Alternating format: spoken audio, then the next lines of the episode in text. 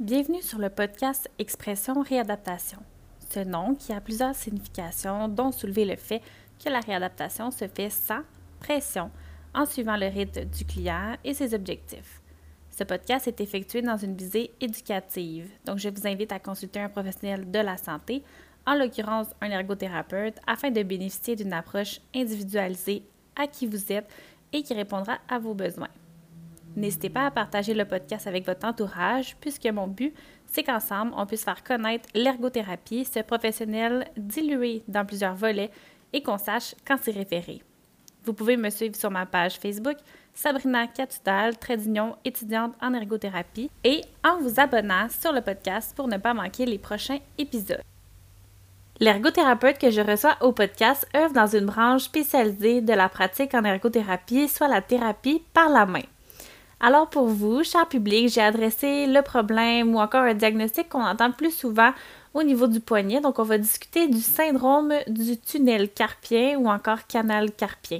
Ainsi, peut-être que vous connaissez quelqu'un dans votre entourage ou peut-être même vous-même qui pourrait avoir actuellement ou par le passé euh, avoir une fragilité au niveau du poignet. Alors, on tente de démystifier certains aspects et de vous présenter le rôle de l'ergothérapeute en thérapie de la main. Bonne écoute!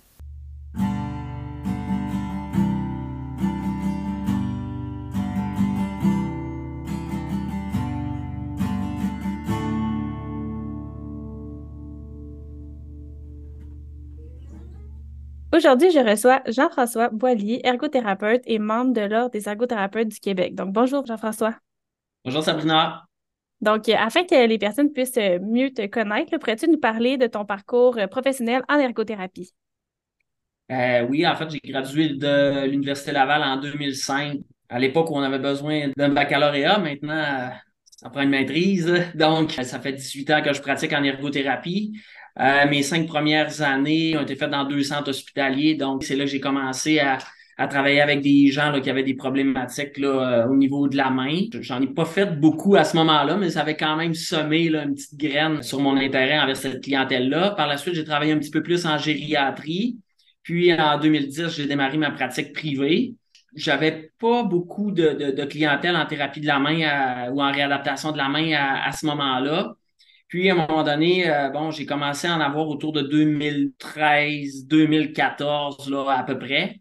Puis, euh, en fait, ce qui m'a vraiment donné une piqûre, c'est que j'avais une patiente qui m'avait été référée par un collègue de Montréal pour euh, la prendre en charge. Elle avait eu là, quelques chirurgies au niveau d'un tendon d'un de ses doigts. Puis, cette jeune patiente-là m'avait dit que euh, elle me trouvait vraiment moins compétent et beaucoup moins bon que le collègue qui me l'avait référé à Montréal. Donc, à ce moment-là, je me suis dit que j'allais euh, peaufiner mes, mes connaissances. Puis c'est à partir de ce moment-là que j'ai commencé là, à, à, faire beaucoup de formations continues sur le sujet, puis à m'intéresser, à lire, à aller dans des congrès.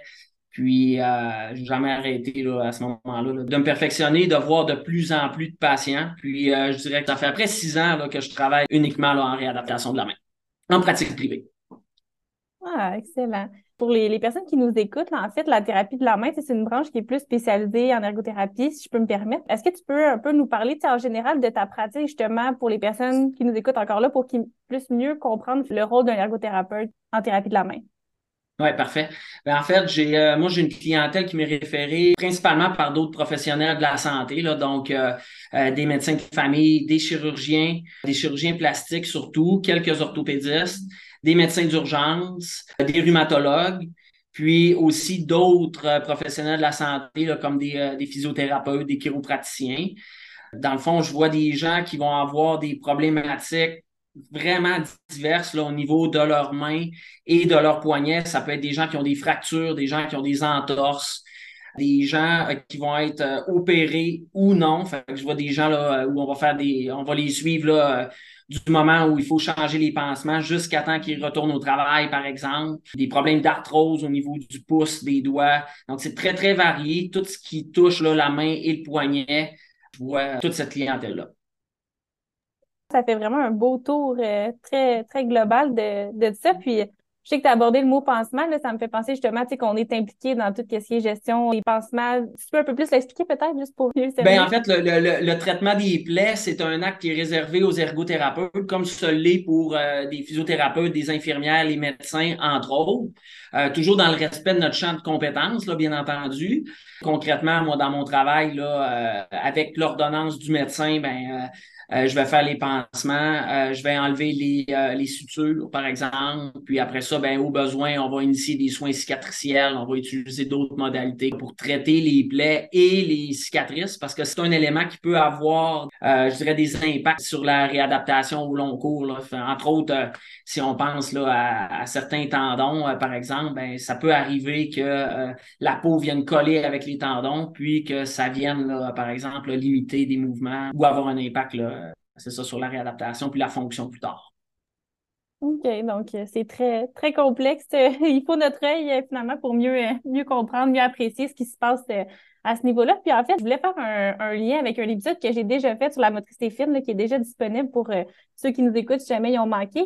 Puis, dans le fond, on parlait davantage chez les enfants, c'est de la motricité fine. Puis, de ce que je comprends, c'est que même, dans le fond, en tant qu'adulte, euh, on peut avoir des fois de la difficulté pour euh, tout ce qui est préhension, donc le fait d'aller chercher ou encore des douleurs qui peuvent limiter, comme tu dis, un peu de la réalisation de certaines tâches, justement, de notre quotidien, aussi banal que ça puisse l'être. Puis des fois, j'ai entendu dire le mot trouble musculo-squelettique, donc tu sais, dans le fond, l'aspect plus des muscles, du squelette, des ligaments, euh, tu as parlé d'entorse aussi. Est-ce que tu peux un peu nous aider dans, dans, dans ce jargon-là qui existe dans notre milieu? Ben, moi, je pense que les troubles musculo-squelettiques, bon, écoute, ça peut être, euh, ça peut être appliqué de façon très, très large. Je veux dire, pas des maladies ou des problèmes là, qui vont toucher le squelette, les muscles, mais aussi les autres, euh, les autres structures là, qui, euh, qui vont s'apparenter, soit aux os ou aux muscles.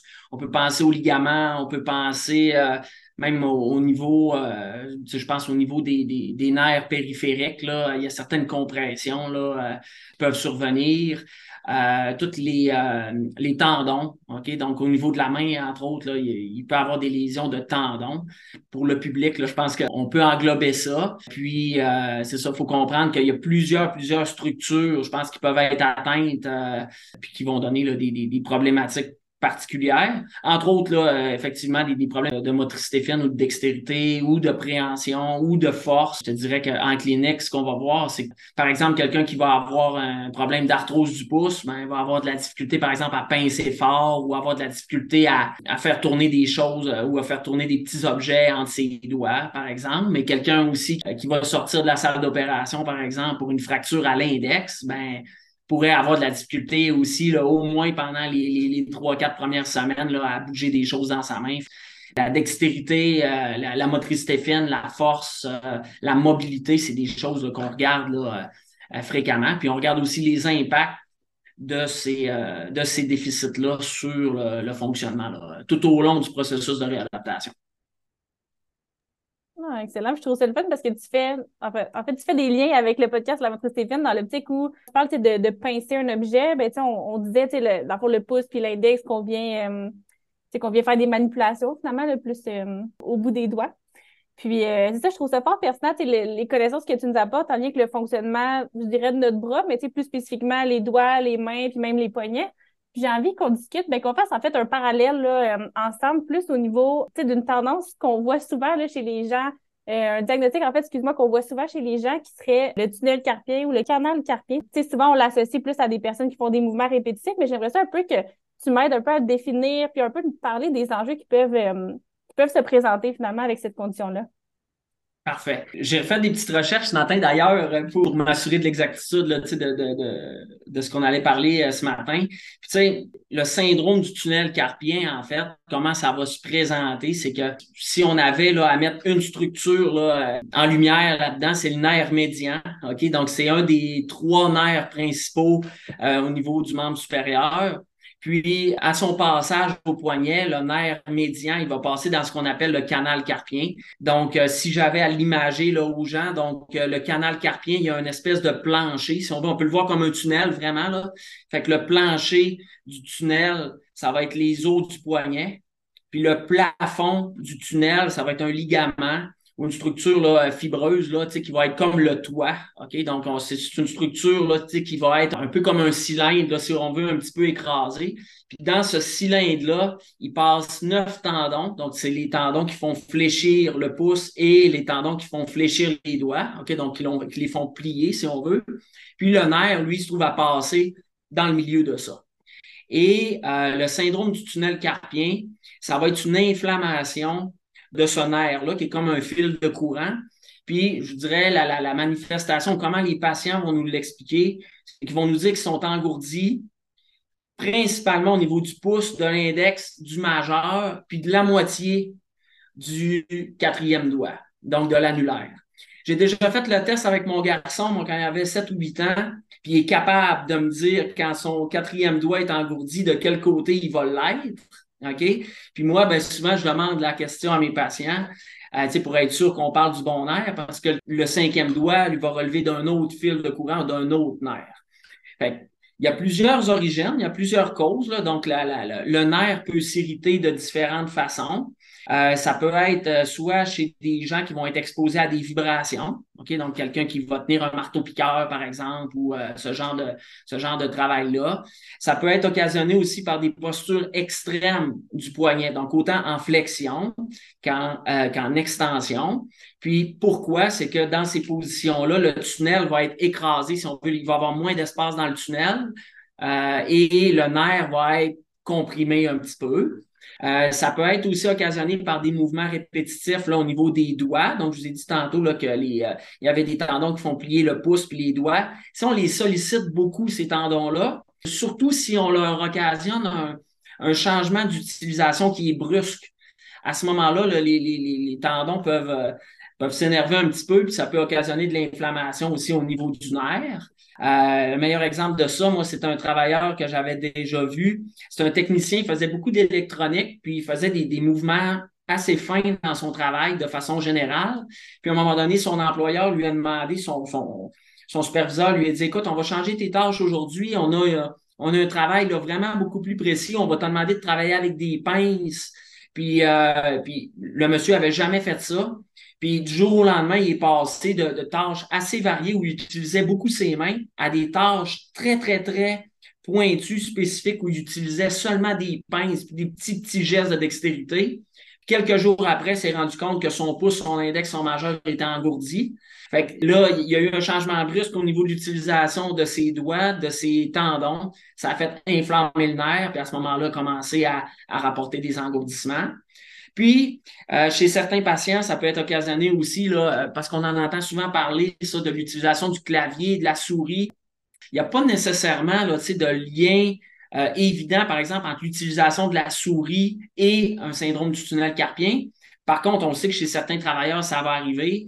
L'appui aussi là, du poignet sur le coin d'une table, ou le fait d'être très, très, euh, d'avoir le poignet en flexion beaucoup ou en extension beaucoup quand on va utiliser la souris, le clavier. Donc, c'est des éléments là, qui peuvent nous amener, là, par exemple, à avoir là, euh, des symptômes. Puis, on va avoir des patients tout simplement qui vont arriver en clinique, qui vont dire, écoute, j'ai été référé par mon médecin, je me réveille la nuit, j'ai besoin de me secouer les mains. Euh, c'est juste la nuit, ça m'arrive juste la nuit. À ce moment-là, souvent, moi, ce que je vais expliquer aux patients, c'est que la nuit, on a tendance à fléchir nos poignets, fermer notre main. Puis ça, à ce moment-là, comme j'expliquais tantôt, ça peut diminuer l'espace dans le canal, comprimer le, nerf. Les nerfs, c'est comme des fils de courant. Ben, ça donne des symptômes électriques, si on veut, là, en termes de sensibilité. Donc, les gens vont nous dire que c'est engourdi, que ça picote, parfois que ça brûle. Donc, l'impression que la peau va brûler. Puis, si on maintient ça dans le temps, ça peut aussi apporter euh, des problématiques là, au niveau euh, motrice.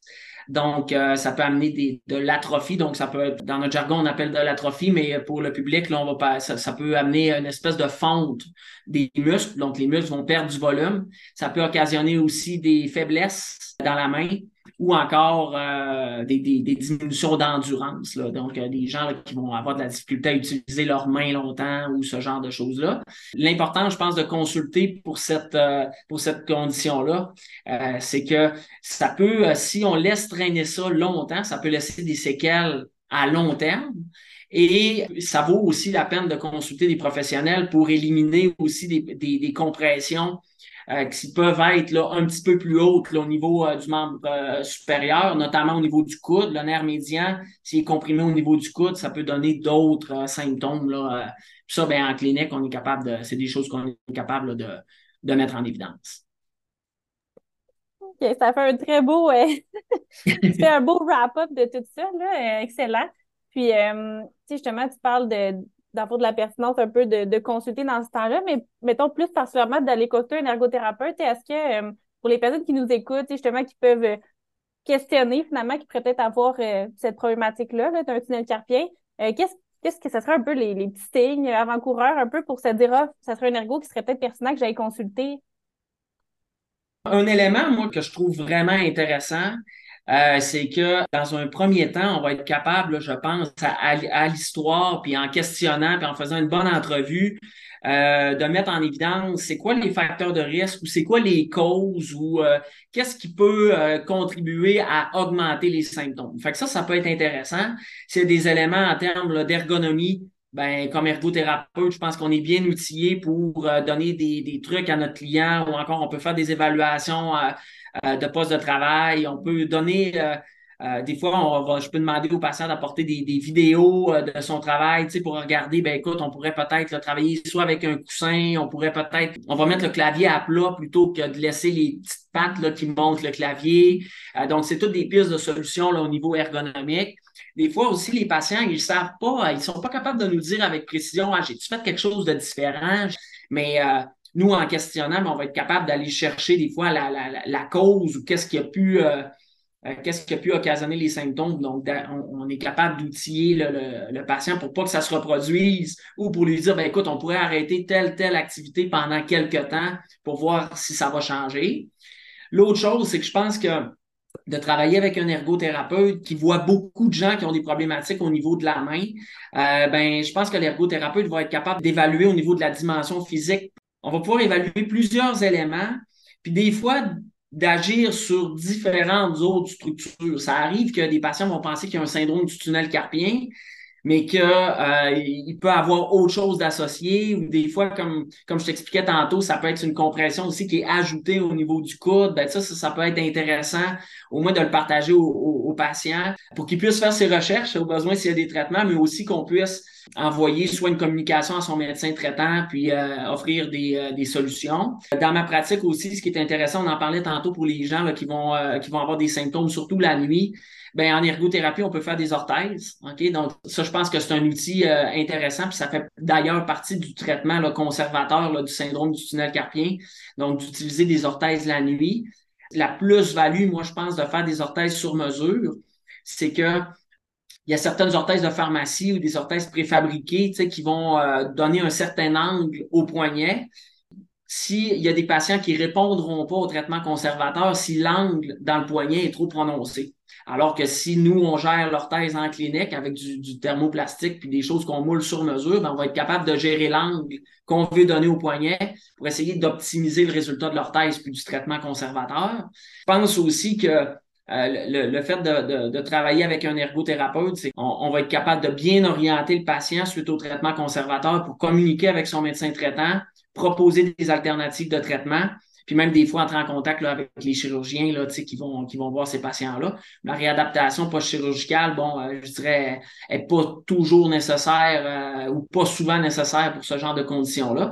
Mais si on a besoin d'être en contact avec les chirurgiens, là, ça, peut, ça peut aider effectivement chose intéressante aussi qu'en ergo, c'est c'est plus rare, on va dire, entre guillemets, qu'on on va aller toucher le patient, qu'on va euh, faire des manipulations plus euh, à proximité, de la personne. Donc, je trouve ça intéressant de mettre ça beaucoup de l'avant. Puis, c'est ça, tu fais des, des beaux liens avec l'environnement. De, tantôt, on a parlé du travail. Fait qu'on voit que quand tu es en réadaptation avec ton patient, ben, tu as aussi une, dans ta vision de, du travail pour être sûr que, finalement, quand on a parlé tantôt de prévention, ben, que après la guérison, il va pas retourner. Puis, finalement, euh, euh, que ça se passe pas comme prévu parce qu'on va, on va avoir une rechute peut-être de, ben, du tunnel ou de peu importe quelle problématique là, euh, qu'on ben, Ce qui arrive, c'est que dans certains cas, on est capable d'identifier vraiment bien qu'est-ce qui a pu occasionner la, problématique. À ce moment-là, ben, on, va, oui, la traiter dans la mesure où on est capable de le faire avec les outils qu'on a, mais aussi d'outiller le patient, soit soit capable de gérer ses symptômes si nous, on n'est pas capable de, le régler en attendant qu'il y ait une chirurgie. Euh, mais aussi, tu sais, si on a ça d'un côté, ben, si le patient comprend pourquoi c'est arrivé d'un côté, ben, il y a des chances qu'il soit capable d'ajuster, va dire, ses actions, ses comportements, ses gestes de travail pour éviter, euh, tu sais, possiblement là, que, que ça se produise là, de l'autre côté. Là. C'est ça, je vois vraiment la plus-value. En tout cas, j'espère que le monde aussi qui nous écoute comprenne bien, si jamais ils ont des questions, là, euh, je vais pouvoir mettre quand même des liens tantôt, mais je veux juste terminer plus en, à titre de conclusion. Est-ce que tu voudrais nous proposer peut-être une ouverture ou euh, est-ce qu'il y a certains aspects que tu aimerais qu'on réaborde? Là? Je te laisserai un peu plus le lead pour cette dernière section. Ben, en fait, avant, euh, avant de finir, moi, ce que je voudrais, là, dans un premier temps, ce serait peut-être de remercier des, des, des, mentors ou des gens qui ont vraiment eu là, une, une, euh, je dirais, une importance capitale dans le développement, là, de, ben, dans mon développement professionnel. en fait, d'abord Jean-François Ouellette, là, qui était un ergothérapeute, puis un thérapeute de la main certifié, pratique dans la région de Montréal, en fait, qui m'a montré énormément de choses.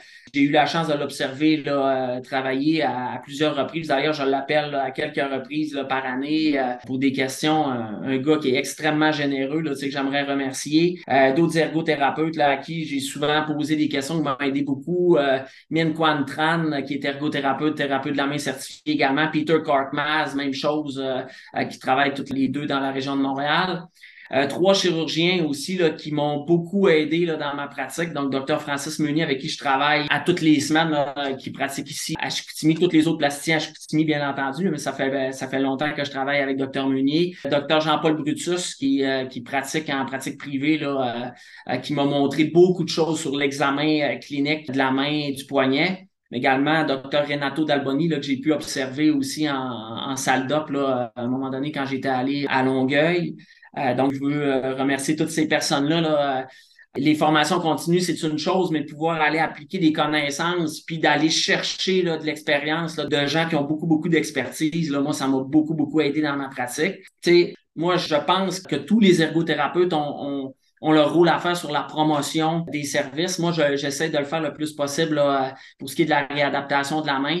Ce qu'il faut retenir, je pense, pour les gens, c'est que l'ergothérapeute est un professionnel qui peut agir en première ligne sur une grande, grande, grande majorité de conditions qui vont toucher la main et le poignet. Donc, des douleurs, euh, des, problèmes justement de dextérité, de force, en fait, il y a de plus en plus d'ergothérapeutes au Québec qui sont bien formés pour pouvoir aider les gens qui ont ce type de problématique-là. Avec cette expertise-là, si on a des, contacts avec les médecins, on est capable de faire avancer les choses, puis on est capable aussi d'initier un traitement conservateur avant même que les patients doivent consulter un médecin. Fait je dis pas de pas consulter les médecins, pas du tout, OK? Mais je dis que l'ergothérapie peut être une alternative vraiment de choix pour les gens qui ont des douleurs au niveau des mains et des poignets.